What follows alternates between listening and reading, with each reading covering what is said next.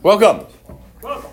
to uh, this to have you back. class on understanding the Feast of Trumpets, and um, of course, you know the uh, that encompasses are really uh, about the timing of the second coming of Christ. For those that are believers, they believe that Jesus is actually coming back. He's not just left us here. So uh, when he does come back, though, he's he's really not coming back as a high priest or a prophet or a teacher. He's coming back as a king slash bridegroom. And if you read the New Testament through and through and the parables, you're going to see a lot of things about wedding and the bridegroom and the, you know we all have heard the bride of Christ and these concepts that are in there that you know that the the essence of the whole thing is said in that uh, type of language. And I think that as we study uh, Rosh Hashanah or what is called the Feast of Trumpets or the blowing of the trumpets uh, you you have to really study it in parallel to the concept of the ancient Jewish wedding, which, you know, if you don't know anything about that, you're going to learn something about it because it actually is part of the pattern that, you know, goes into understanding uh, the entire second coming. So, um, you know, we all know that when Jesus returns, we'd hear about judgment and tribulation and all this bad stuff. But in reality, the other side of the coin is the wedding and the marriage of, of the groom and the and the bride. And so, um, uh, you know, you have to really take that into consideration. That the other thing is is you really have to consider the idea of kingship. So, you know uh, and we all know that, you know, when he returns, he's returning as a king over all the earth. So, um, but the kingship and the marriage and all of that kind of interwoven into the same concept, but you may not realize that until you see certain things pointed out in it. So, you know, um, we've just come through the high holy days, right? And the high holy days are how high? Rosh Hashanah, you know, followed by Yom Kippur and then the Feast of Tabernacle, bang, bang, bang. And so, you know, uh, we know that these fall festivals, or we believe that, that it's evident that you can prove through Scripture that these fall festivals deal primarily with the second coming of Christ, whereas the spring deals with the first coming of Christ. And so part of that is, uh, you know, what we're talking about. And, and we'll kind of go overview some of the festivals, to, you know, just to make the point for maybe those that, you know, don't know. Now, the one thing that in, in studying these things, if you look at Rosh Hashanah or you look, at Yom Kippur or the Feast of Tabernacle, the services or the ceremonies that they do within the temple or they perform within the temple were actually prophetic and they were um, of the nature there's a spiritual truth that lies in all of them that really was about that which would come you know even though they were doing it and re- and and going through the rehearsal of doing these ceremonies on every festival you know it doesn't matter whether it's the spring or the or the fall, these ceremonies are really important for pulling out, you know, what I call, you know, pure truth in what's going on in the uh, second coming and what I call the divine order.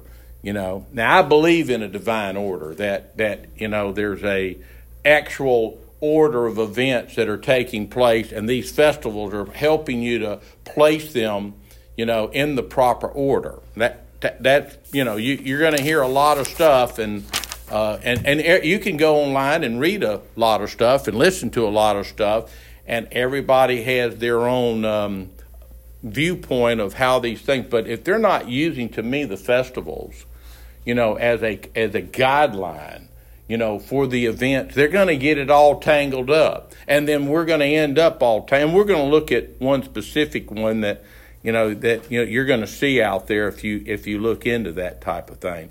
You know, uh, yeah, I know that as a church uh, doctrine in a lot of circles, uh, it's always been taught that, you know, um, the imminent return of Christ, that Christ could come today, tonight. And I'm not asking y'all if you believe in that. I'm just going to tell you, I do not believe in that. The only way I'm going to see Jesus is if I die today myself.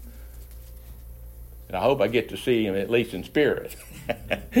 but, you know, but I believe there's a, a read because we have we have things in little phrases of, for example, when you if you if you ever try to spread this word, you know, amongst people that I kind of consider to be they're not really very knowledgeable about the Bible or the Word of God. So when you make any kind of statement like uh, the their return, or if they have some knowledge, will say, "Well, I, you know, no man knows the hour and the day," and they always say that.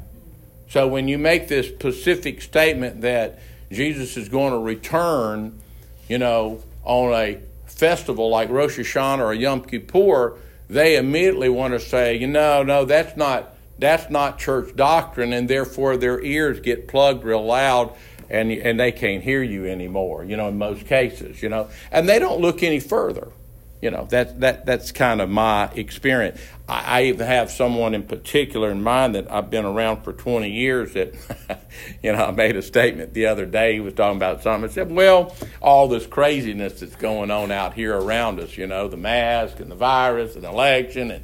all of these things, you know. And I said, well, it may be that we're not even going to have to worry about this in another year. And, you know, he knows what I'm talking about. And he made the statement, yeah, well, I heard that about 15 years ago.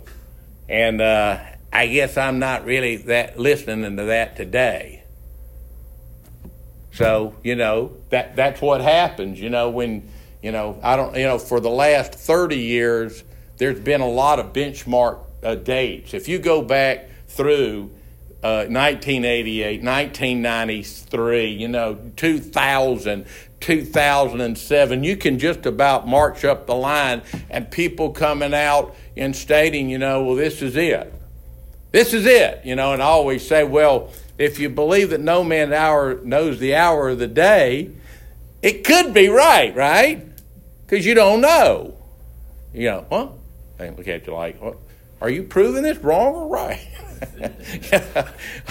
well, you're, you're leaving it up to the point that no man knows, so it could be that it's next year, right? So, that being said, you know, um, I believe there, there are two other possibilities or explanations in dealing with the no man knows the hour and the day that fits right into our whole theme of Rosh Hashanah and Yom Kippur. And it actually is a phrase that is uh, understood. Uh, when you hear it from that perspective, you may go, oh, well, maybe there is a possibility that was part of that rather than just the idea of, well, no man knows the hour of the day. Because that's pretty plain when you say it like that. That's like, well, no man knows. So, you know, not even the angel, only the Father which might be a clue in and of itself. So let's turn over and let's let's read uh, uh, Thessalonians, First Thessalonians four, because what we're going to do is try to look at a few things up front before we get into this to uh, help us to kind of gain a narrative that people also really don't catch on to on certain phrases. let's see where I want you to start here. Let's start here in um, in verse 13. And, and, I know y'all read this uh, probably a hundred times, at least I hope. Maybe 200. Robert, maybe 300. Yeah, First Thessalonians 4.13.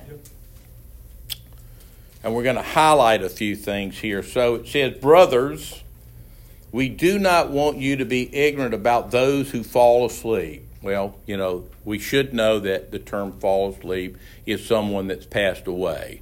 You know, they're already in the ground, but they're not dead, they're just asleep. Or to grieve like the rest of men who have no hope. We believe that Jesus died and rose again, so we believe that God will bring them, bring with Jesus those who have fallen asleep in Him. Okay? In other words, they're, you know, they're going to come back. In other words, to me, what that's saying, His Spirit, because you can place that in another place where He says He's bringing the souls with Him to unite with the body. Because there's going to be a resurrection and there's going to be a body and a soul reconnected. According to the Lord's own word, we tell you that we who are still alive, we'd have to say those that are living, who are left till the coming of the Lord, will certainly not precede those who have fallen asleep. For the Lord himself will come down from heaven with a loud command, with the voice of an archangel, and with the trumpet of call of God, and the dead in Christ will rise first.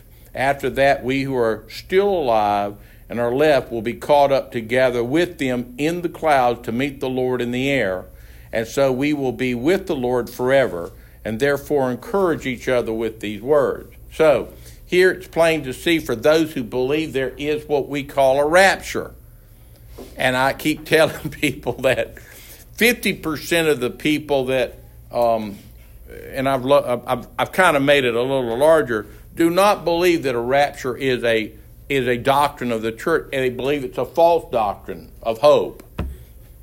I mean, I, I you know, if you can go do your own research, but most people do not believe that the, the, the rapture is a true doctrine. Good teachers, people that believe eh, in all kinds of ways, you know, they just don't believe the evidence is there, and that's because the confusion of all of these things we're going to study makes them say, well, right there. And we'll, we'll look at one particularly, I hope, tonight. So, so we see the, the order, you know, dead first, and those left alive are caught up to what? Meeting in the clouds. Is that all dead or just the ones? We're not going to get into all dead. hypothetical things we're not going to deal with tonight, but uh, we know they're dead in Christ, right? Now, whatever that means, means they're going to be raised from the dead.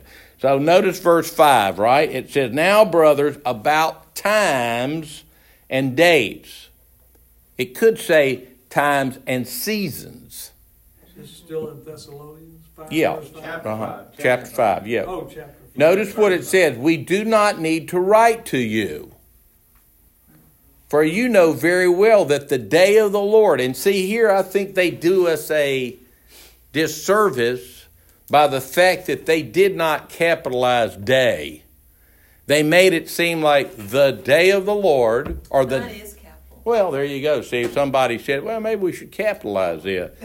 And it, and, it, and it goes on to say that the day of the Lord will come like a thief in the night people, uh, while people are saying peace and safety, are we saying that today? Destruction will come on them suddenly, as labor pains on a pregnant woman, and they will not escape. Of course, the language there throughout all of the Bible, when a woman in, is in labor pains and pregnant like that, we're, we're talking about tribulation. So that, that, that language is through the Bible that you know a woman in labor is going to deal with the concept of the tribulation and specifically what the Jews would call Jacob's trouble. In other words, that seven year period that we call tri- seven years of tribulation is, uh, is, is the beginning of this process that's taking place. Okay, so but notice what verse four says. But you, Lisa, brothers are not in darkness so that this day should surprise you like a thief. They all want to never read that verse. They always want to say that, well, you know, uh, Jesus come like a thief in the night. Nobody's going to know when he's coming. But it says right here that it should not, if you are a child of God, and I, I put in there, even if you are a child of God, and you're and you didn't do your homework, then yeah, you may still be caught in a situation where you may not be doing what you've been told to do, which is to watch. And you're being told to watch from the beginning in a sense of the word, but you're being also told here that, that it's not going to surprise you. Well, how can that be if no man knows the day or the hour? It kind of doesn't make sense there, you know. So it's not going to surprise us, but we don't know when. Well, that would mean it would surprise us in some logic, but you know, that, that becomes clear as we keep going. It says, You are all sons of the light and sons of the day, and we do not belong to the night or to the darkness. So then let us not be like others who are asleep, but let us be alert and self controlled. In other words, we, if we, and I believe wholeheartedly that the, the weakness of the church is real simple. They don't know anything about the Word of God. They believe, but th- that, that which would instruct them to actually understand what we're talking about, they have no knowledge of. So obviously, they're asleep. Doesn't say they're not in Christ, it just says they're not alert and they're not really hearing the words, you know, to where they would be instructed in these things. And then, you know, you know, when you go to look at the flip side of everybody that's real awake, you know, they got a thousand different ways to explain this. And now you are left, like me and everybody else, is to try to discern, well, what is the truth? And, and really, that's what this, this course is about. That, that, you know, when we get through with this, that, you know, you're going to see specific things that are being referred to, and they're going to involve all of the feasts and the festivals, especially uh, uh, Rosh Hashanah, which we call the Feast of Trumpets, uh, you know, nobly, but also the fact that it is a Yom Kippur, because that's the time frame you know, when you look at the Feast of Tabernacle, that is the celebration. You know, that's when all the big party starts. Our neighbor across the street, he's Jewish, mm-hmm. and looked out the door that one day, and there was balloons all over the door, and it stayed there for a whole week. All kind of decorative, decorative blue, you know, white and blue balloons, but they were all on his front door. I don't know if he had a booth built in the back, but yeah. Well, and they But and they may it be. was part of his celebration. Yeah. In, in whatever form. Huh? Well, why would it be there? in it- in Maybe it- just join a Republican Party. No. Well, he might have been having a gathering, and that's why he was letting people know this is the White House. That's true. Could be. Yeah, and, and, and see the thing about it is, from a Jewish perspective, you know, Rosh Hashanah and the time in between in Yom Kippur are the uh, they're they're called solemn feast.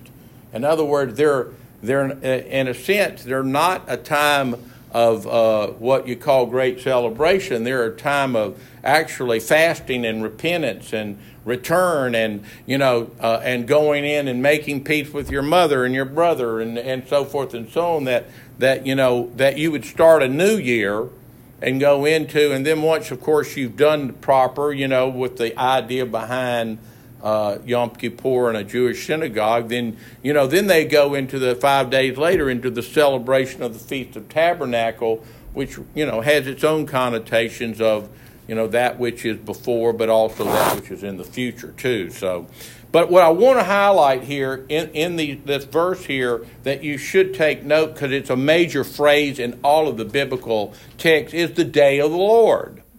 And the day of the Lord come, becomes a specific time in the calendar. And we it's so it's so important that we get it very uh, uh, quick in the beginning of the book. And when is that? It's the day of judgment. Well, in the beginning of Genesis, how do we learn about what? The day of the Lord. The seventh day. So you have creation, you have six days shall man work, but on the seventh day, God rested from his works, and therefore that concept right there from that time forward is and this is going to come out as Moses and so forth brings forth the revelation from God. You're going to begin to see that the seventh day is throughout the Bible. It's going to be tied to uh, it's going to be tied to the counting of days for the festivals. It's going to be tied to the Jubilee. It's going to be tied to everything that you're going to begin to see. You know, you if you I mean, a lot of people in our classes, I'm sure, you know, have heard of Jonathan Cahn, right? Jonathan Cahn, Harbinger.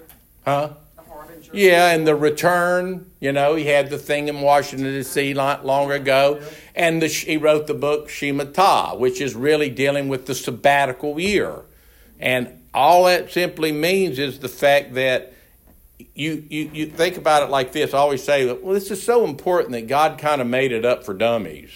You know, you got six days, and then the seventh you rest, and then you got six years, and on the seventh year you the, the land rest. Yeah. And and then you got seven times seventy, which is the sabbatical years in the counting of the Jubilee, where the 50th year becomes both the 49th and 50th year become a year of rest. And so, you know, it's an important concept. So when we Seven get weeks before the Spirit, after um, Passover, and it's seven weeks. Yeah, well, the counting of the days to go to to, think of all to, to, sevens there are. yeah to Pentecost, Yeah. but not losing the idea that the seventh day and this whole concept of Sabbath is a really picture of what's coming. Even though it's a rest, it's also prophetic in its nature that that you know there there's the teaching uh, that's out there in the book of Barnabas, which is an extra biblical book. You can read about it in Encyclopedia Judaica and Jewish Encyclopedia. It's common knowledge among Jewish people that there's the idea that God will uh, have creation will uh, and time will be tied to each day of creation being a thousand years. And once we do 6,000 years from the time of Adam, we're going to enter into the seventh millennium. And that's not real hard to prove when you look over in Revelations and you see that, and they were raised uh, to life and they reign with Christ for a thousand years. And we see that concept that the thousand years after his second coming is the seventh millennium. Is that ever called the day of the Lord?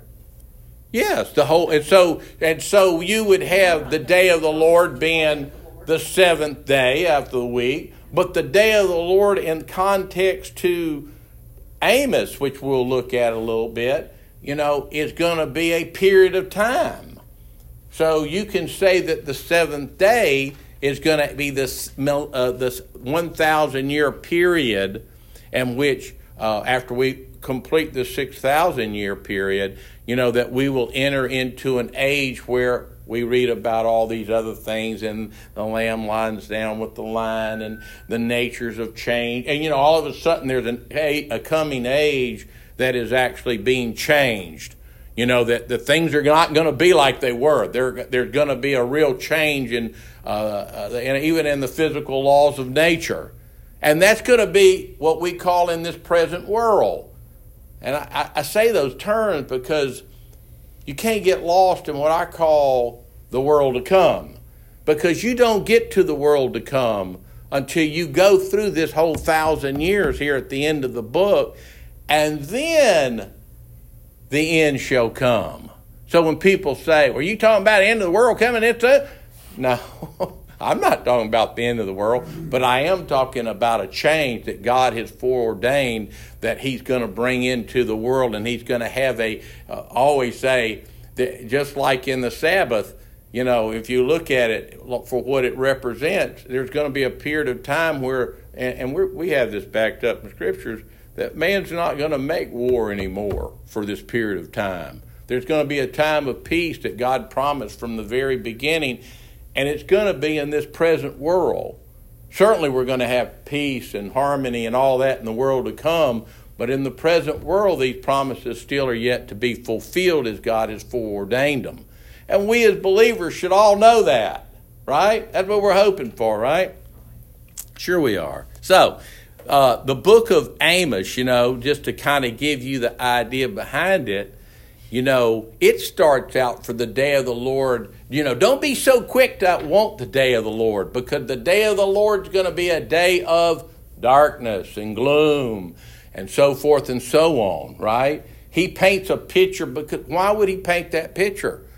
because the day of the Lord is going to have a period of time where He is going to judge the world. There's going to be a judgment. And as you study Rosh Hashanah, and you could go and look it up on your computers on Jewish Encyclopedia, you could go and read the article. You could put in there and then say Jewish Encyclopedia search day of judgment, boom, and you can click on that and you can read what the Jewish rabbis over the years and ages have b- believed and the terms of what the day of the Lord and the day of judgment and those things actually represent. So they know that Rosh Hashanah or the Feast of Trumpets is a time of judgment. And I think that we focus on that. We don't focus on the the wedding and the marriage and you know we focus on it's going to be a bad day and that's what we're all worried about we're worried about well if it was here it sure looked like it's getting here faster you know we're worried about those people that on the other side over there you know but but in all reality we should not be uh, in fear you know about those things because we know god is in control right and then there, there are the other people that teach about this that are on the kind of the other side of the camp that would tell you they're get, you're getting false hope. You're sitting on your hands. You're not doing anything, Charles, because you know you're not going to be here. You're getting out early, and yet they'll, they'll have to deal with that. I'm, I'm on my way out. And they think that's false hope, that you're actually going to go through what we call the tribulation and you're going to be you're going to be caught like a thief in the night because you didn't think you were going to do it. There's the opposite. That's a, that's kind of like our you know our arguments in uh, Democrat Republicans. You know, it's like that's not what he said.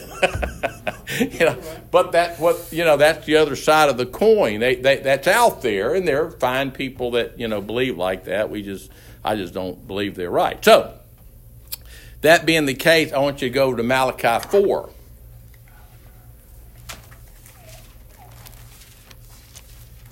Which is in uh, our Bible, the last book in the Old Testament.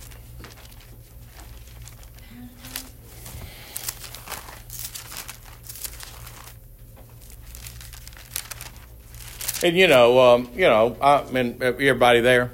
Okay, you know, even in chapter three, my heading in the NIV is Day of Judgment, which is added by man, but they add it because of the things that are, you know, they're reading there.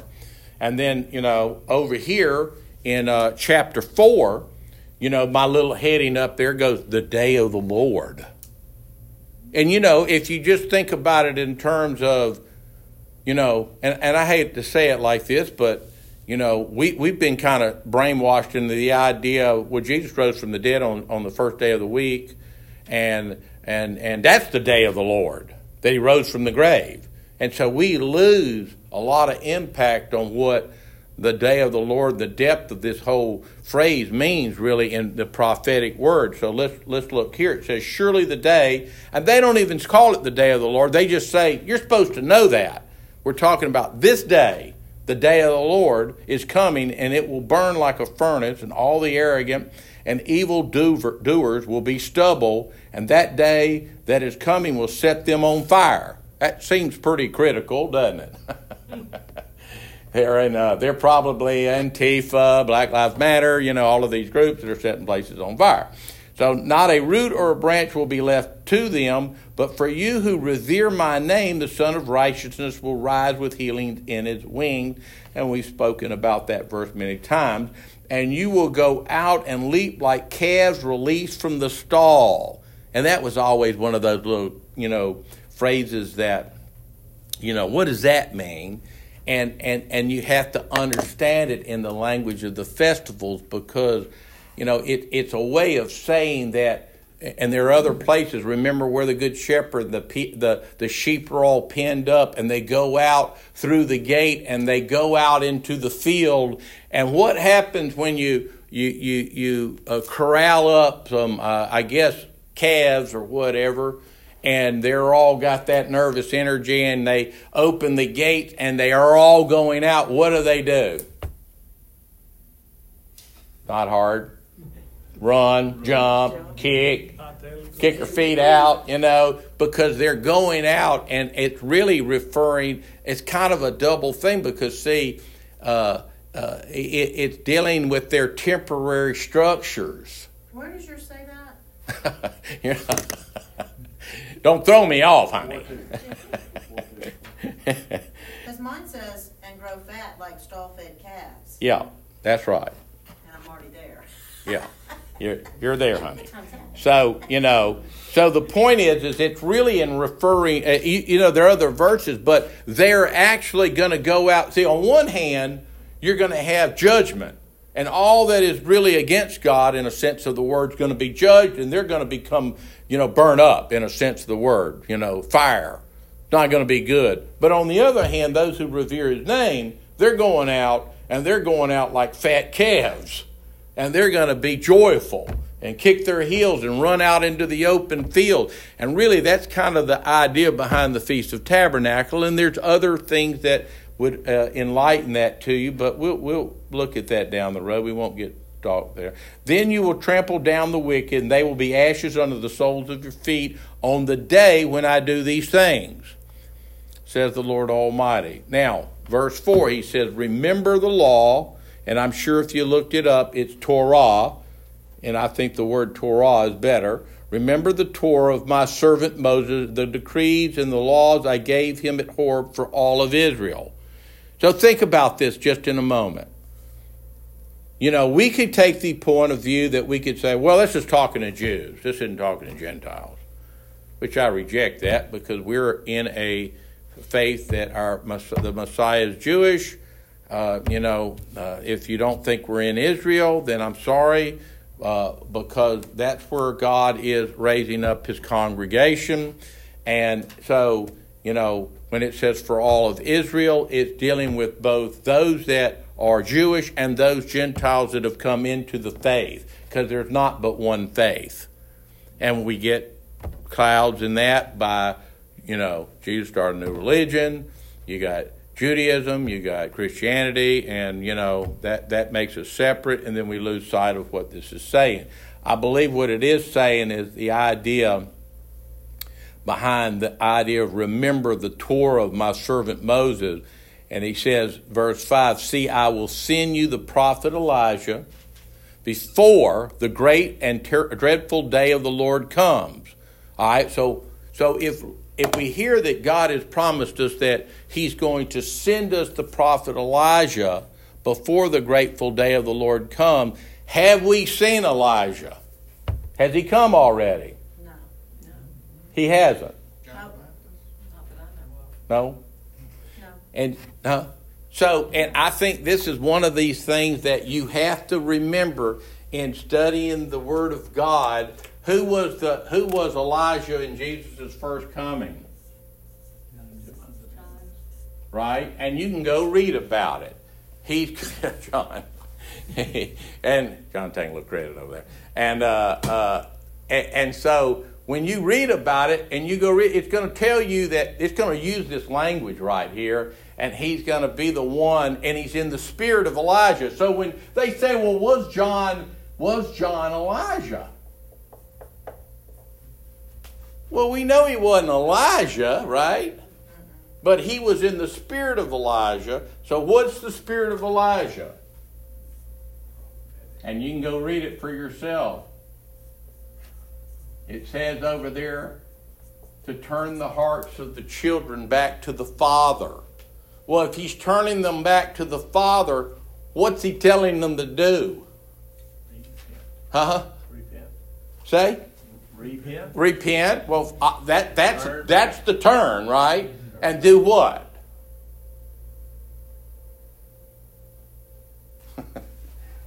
Remember the Torah.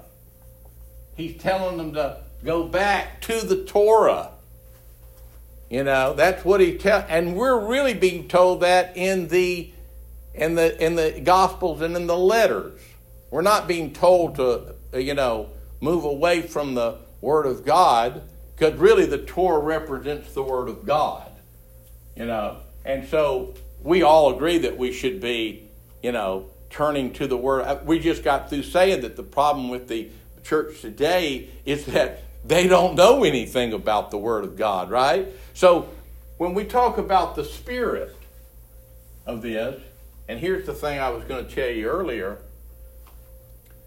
I believe this is, you know, based on the scriptures, I believe that in that tribulation period that's coming, there are going to be two that are going to be raised up. And they're not going to be, oh, that was Moses, uh, you know, 3,000 years ago. And that, I don't believe there'll be, there'll be two men. And I think they will be in that spirit and they will be doing exactly those things. And if you read about them, the, the things that they, these two witnesses that are called two witnesses do, they tell you they do things that the old Moses and Elijah did. But they won't be Moses and Elijah. How do I know that? How should you know that? they did. Huh? They did. Well, yeah, but eventually these two right here, what's happens to them? They get killed. Huh? They get killed. They die. Well, if we say, well, they're raised from the dead, well, if they're raised from the dead, they can't die again. So they're not going to be the old Moses and Elijah. They're going to be just like John, but their message is going to resound with the same concept. Now, there are people who probably tell you, well, I know that's going to be, well, that's fine. But I'm telling you that they're going to lay dead in the street for three days. That's one in Revelation you refer, John refers to, right? What? That's what John refers to in Revelation. That's right. Where they lay on the street. That's right. They're going to die. And then they're going to be raised up. When they refer to Israel, is that with Judah? Have they come back together? You know, they- Well, I think that term it does deal with the idea of once again, and let me expound on what, what I'm doing Okay, here, and then yeah, I'll. I think that it's the same theme. Okay. In other words, uh, if you look at if you look at what's happened over, all right, let, let's let's presuppose this first. How many of y'all believe we're we're really close to the time of Jesus' return? Really, if you really believe it, show of hands. I don't know anymore. John, John's wavering. Come on, John. Come on. So, well, I mean, you know, the truth is, and I understand what he if he says that, I, I, I understand. Because of the fact there's always been something that seems like, oh, gee, we didn't see that, or gee, you know, here we are, you know, this time has passed, and now we're here, and you know, so another year goes by, and then it turns into five years, and for long, how long can you keep looking for him, right? before you kind of feel like, eh, you know, I'll, as a, an old buddy of mine used to say, back to normal. We're back to normal now. We're off that, you know. But see, I believe part of what we see happening today in this actually started happening close to 50 years ago. I'm going into the, no, should have left that one in the other room. 50 years ago, okay? And if you go back to about the year 70 and, and, and plus or minus in there, you're going to, if you go back, you're going to start to see that there was a movement of God beginning where Gentile people were actually starting to go back to the Torah. And it wasn't long after that, in the early uh, or mid 80s, that you really had a strong Hebrew roots movement in the body of Christ taking place. And it, it was like a fire, and it burnt all the way around the world. And all of a sudden, look at it today. You can go on this YouTube and on this stuff and go to the store, and there are all kinds of things now being written about you know the fact that gentiles are starting to keep the sabbath they're doing the festivals they're you know so i believe that this spirit that was you know god sent forth he sent forth as he began to prepare the people for what's coming. It wasn't going to catch them like a thief in the night. There were going to be those that began to realize. Now the difficulty is and I guess I say this for being in it 30 years. The difficulty is is that when you get into this like anything else in even in what we call church, you end up we got a hundred different denominations now, and even in the Torah mo- in the Hebrew roots movement, they have splintered, and there are those that took a hardline position that said, well, if you're not keeping Sabbath, you're really not a believer. Because you really don't believe what you, because you're not doing it. If you're not doing these things, if you're not, you know, if you come to this place, you really hadn't come out of her. And they became to have their own, what I call hardline positions that they were harboring in their own mind about what is the real Torah movement. And they have their own, you know, fight. And so now it's been so long, they're splintered. you know, like the churches, you know, we got all these different denominations, and now they have splintered themselves. And I think that because people often ask me, and y'all been in here, and everybody wants to know, well, what should we do? What should we do? I think what you should do is first of all do what Jesus said. He gave us one commandment, right, which is only fitting for the new command, uh, the new beginning that's taking place. What was the commandment He gave Adam? Love the neighbors yourself. No, he, he didn't have no neighbors. Adam did. no, he, really, in Adam, you know, he's telling him, uh, you know, you can eat from all the trees of the Oh, field, you know, or the garden, but don't eat this from this one, you know, in a sense of the word. And that's kind of a cheat because he also said, be fruitful and multiply. You know, but it wasn't a big body of stuff, right, that he had to go through, right? And so Jesus gives us one commandment, and it is Go ahead now, Jim. to love one another. To love one another. Yeah. That if we're not really allowing the love of God through the Spirit to be our whole governing factor on what we do, then we're really already blinded to some of the things that we should be thinking and doing. You're not going to see, uh, you know, the spirit of all of this. You know, you can't judge, you know, uh, another man. You shouldn't want to judge another man for what he's not doing. You should just do what you feel God called you to do. And you know, Bud, Bud, Bud and me always have these things. You know, you know, and I, I made it easy. You know, because I learned a long time ago if I was ever going to build that sukkah, you know, that I had to find a way that I could do it that made it easy. So I was thinking about it, right?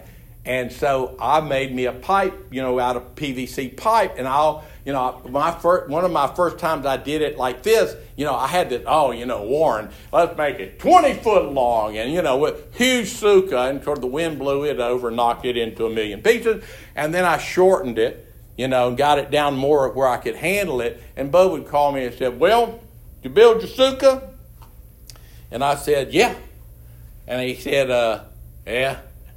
I didn't build mine. You know, it goes and I, I said, so? He said, yeah, well, I guess you think. I said, no, I don't think that. You know, I just don't think God put it on your heart and for whatever reason to do it. And it doesn't mean he isn't any, you know, it, it doesn't make you better because you did it. You know, it makes you, it, you know, as I, as I try to tell him, really everything that we're doing and, and in this whole thing is about really experiencing God.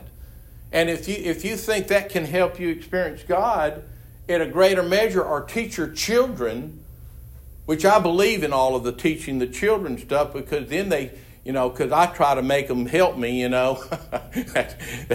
in some years that's turned into an argument. We have to go back to love, but uh, you know, the whole concept is about doing you know, and then uh, incorporating in into your life, having a seder, you know, all of those things, you know. I just believe that you know that that God called me to do these things, you know, and I, I'm not I'm, I'm a terrible person. Lisa can vouch for that, but I You did want a great to, Seder. You did a great Seder. yeah. Yeah. Yeah. So you know, but I, what I'm my, my main point here is is that you know it's it, it if you're not entering into even you know we can say well um, and it may be enough. I did it for a long time. When I studied Rosh Hashanah, I learned everything I could about Rosh Hashanah. I dug and I, you know, when I was starting out, I, there were no computers. It was books. It was encyclopedias. It was anything I could find Jewish that I could read and, and, and look at and go, oh, that's kind of interesting because that's kind of what we're doing. They're telling me over here. And they didn't even know it over there. And, and you know, as you began the process of trying to link all this stuff together, it's a painful learning process. It just doesn't happen. So at some point in life, no matter what it is, whether it's building houses or, or cooking food, you have to start at some point and begin how to learn how to do it. And we don't do that because this is all extra curriculum. You know. Well, and this year we put it up and did nothing else with it. Yeah, put it up. I look at it, in the back's still up. Yeah, I went out on the porch and I went, oh, that sukkah's still up. Yeah, and it may stay up. The And that's a lesson in Hey. itself, that life got busy and our focus was not on that. Yeah, And yet I had years where it was, we just loved it. It was so, it was just moving and, you, you know, I felt so good with everything that we did. And it was like, couldn't wait to the next year. And this year, he got the grandkids, he put it up, and I don't think I even walked So out. the grandkids taught him how to build a sukkah. no, they fought over fought over the hammer. but you know, the thing is, is that my little James, he's one of these kind of kids that says, "Well, why are we doing this?" And that's just an inroad for me to tell him. Well, and you know what I told him?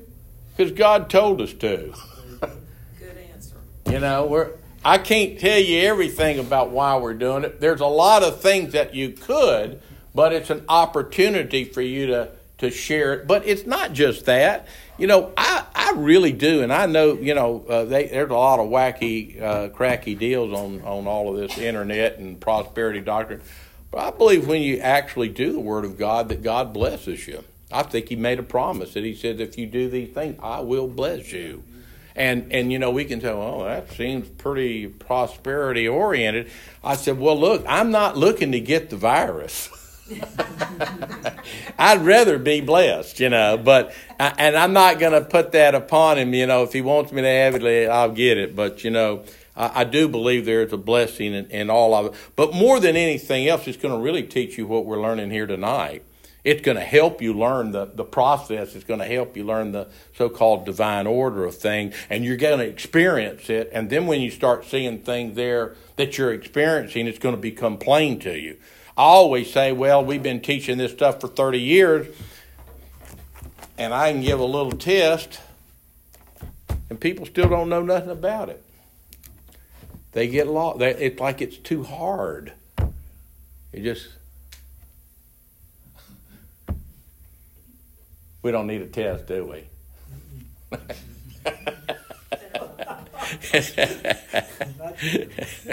well, anyway, you know, um, I think that uh, you know you got to bear in mind that uh, the the spirit of the Lord. And, and Jim, what were you re- referring to about what were you saying? I said that. Uh, what were you, what were you talking about? Well, we were talking about uh, Israel, you know, Yeah. and, and of course we're studying Isaiah. Yeah. And they, you talk about Judah and Israel. So I guess my, my curiosity is when they talk about Israel here, is Judah and Israel combined now? I mean, are they, So- they, so- they the same? Or so the is the- separation is So if you look at and, and you know to me this is the essence of uh, of the uh, you know going through the uh, the the idea behind oneness and all of this. You know, if you say Israel, you could say Jesus because he actually represents all of Israel.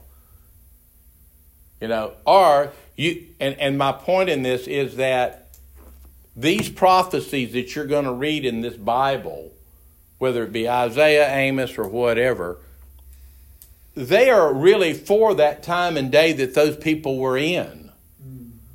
And yet, when you read it, you go, well, "Wait a second! This it says in the latter day." You know, it, but the beauty of what I think you're seeing here is God so ordained history that He is able to take this portion of history and make it apply perfectly for these prophets for what they needed to hear that day. But he was building a foundation for that which would be in the future. And when you see that which is in the future, it's going to be like, well, gee, it, it, it's the same thing that happened then, but it's in greater light. And it's going to have a greater fulfillment than just back here at this time. So when we look at Judah and the northern kingdom, we can begin to see how, well, there's a division right now you know, just like we're talking here, you got people that think that I can take take you to people that would tell you the Hebrew roots movement is, is a doctrine of the devil, and they're believers in Jesus Christ. That's what they say, right? And they would tell you it's a doctrine of the devil. Well, you know, I always say it can't. Somebody's got to be wrong and somebody's got to be right. I just think maybe he got a hold of a bad strain. and and and for him it may have been a, a doctrine of the devil in his own mind. Like when we first started a long time ago there was a gentleman that you know when we were talking about the festivals and the various things he just said that he felt like he couldn't do this and listen to this kind of stuff that he didn't want to give up his grace. That's how he saw it. And he left. Well you know we just said you didn't stick around long enough. We had plenty of grace to give you you know. But um you know, uh, when you look at these things, you got to realize that, you know, I called my son out of Egypt. You go to the verse in the Bible, and it's talking about Israel. But yet, it's being quoted for Jesus Christ being called out of uh, Egypt. So, you know, there's a double fulfillment. They cannot, there can be a, a, triple fulfillment.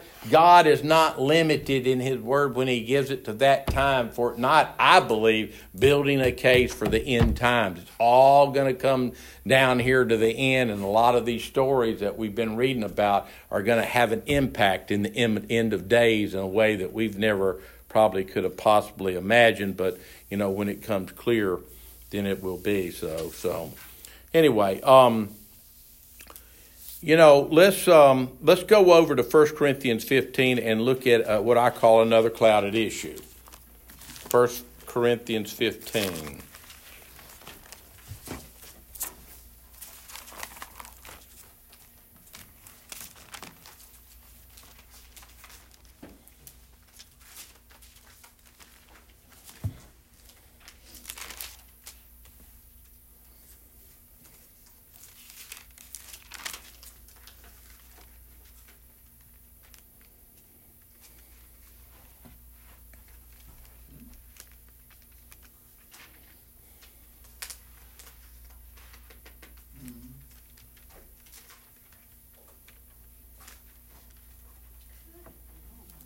I've got to find what the clouded issue was.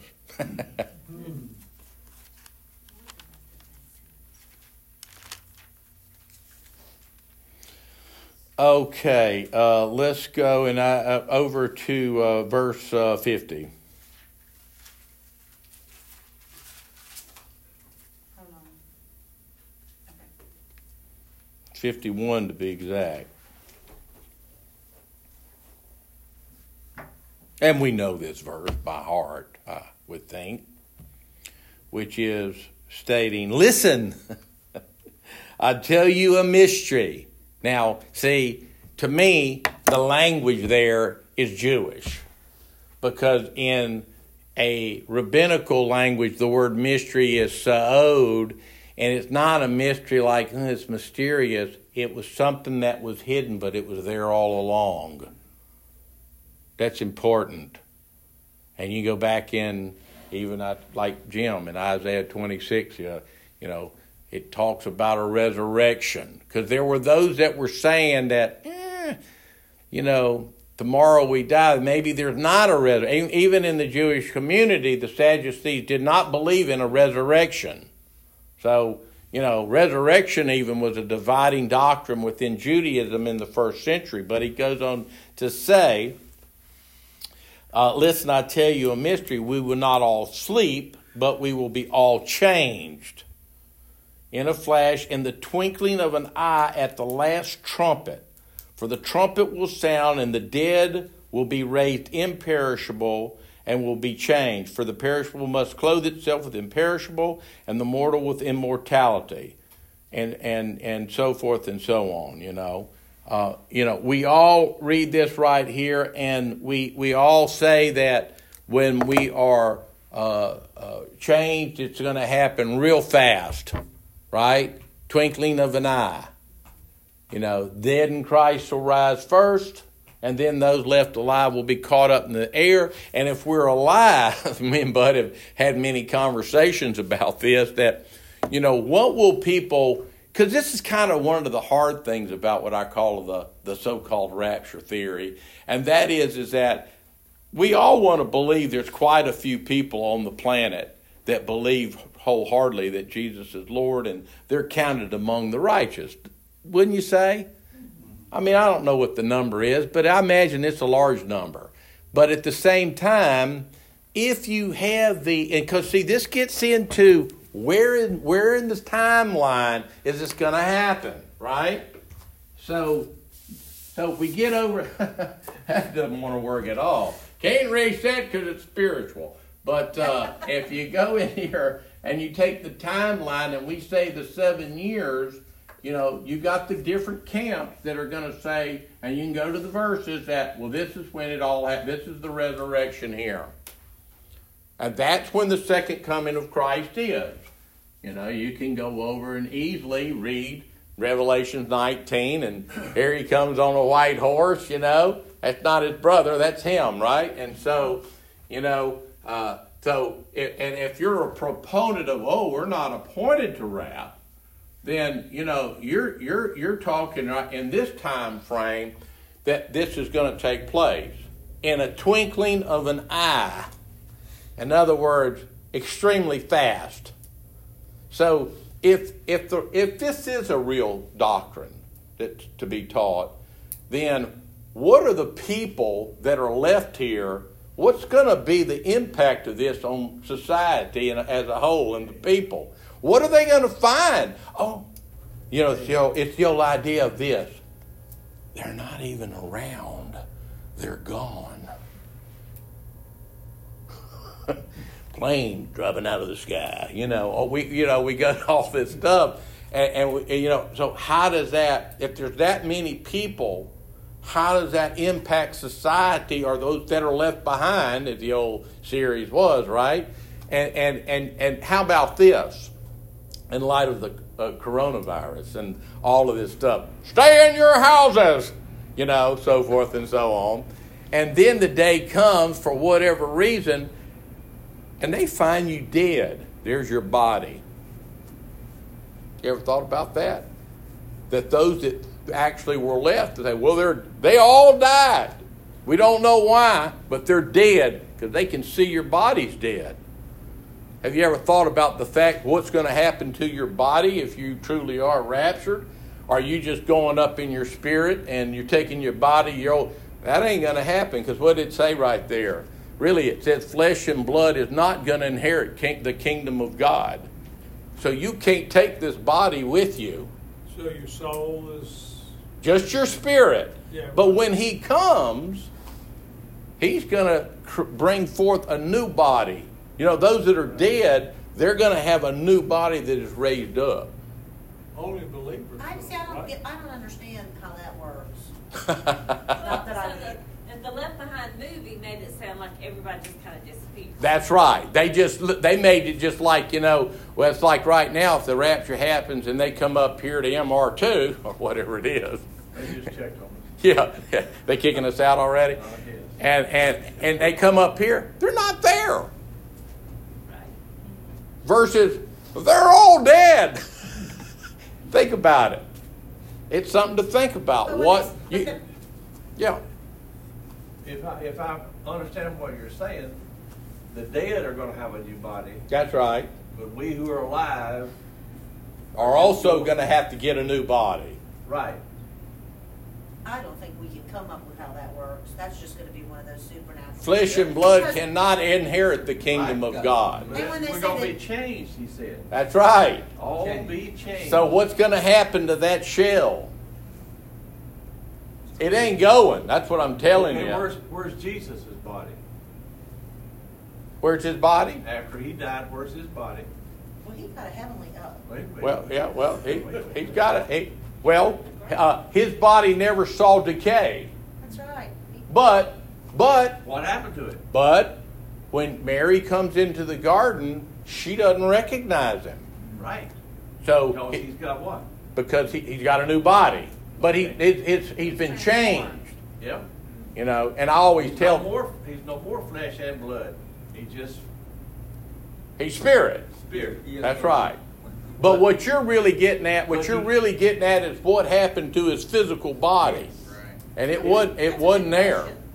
No, it wasn't there. It wasn't there. That, that, that, that's a good point. I mean, because something has to are the happen. Fruits of that change, this change. But none of us want to take this body, do we?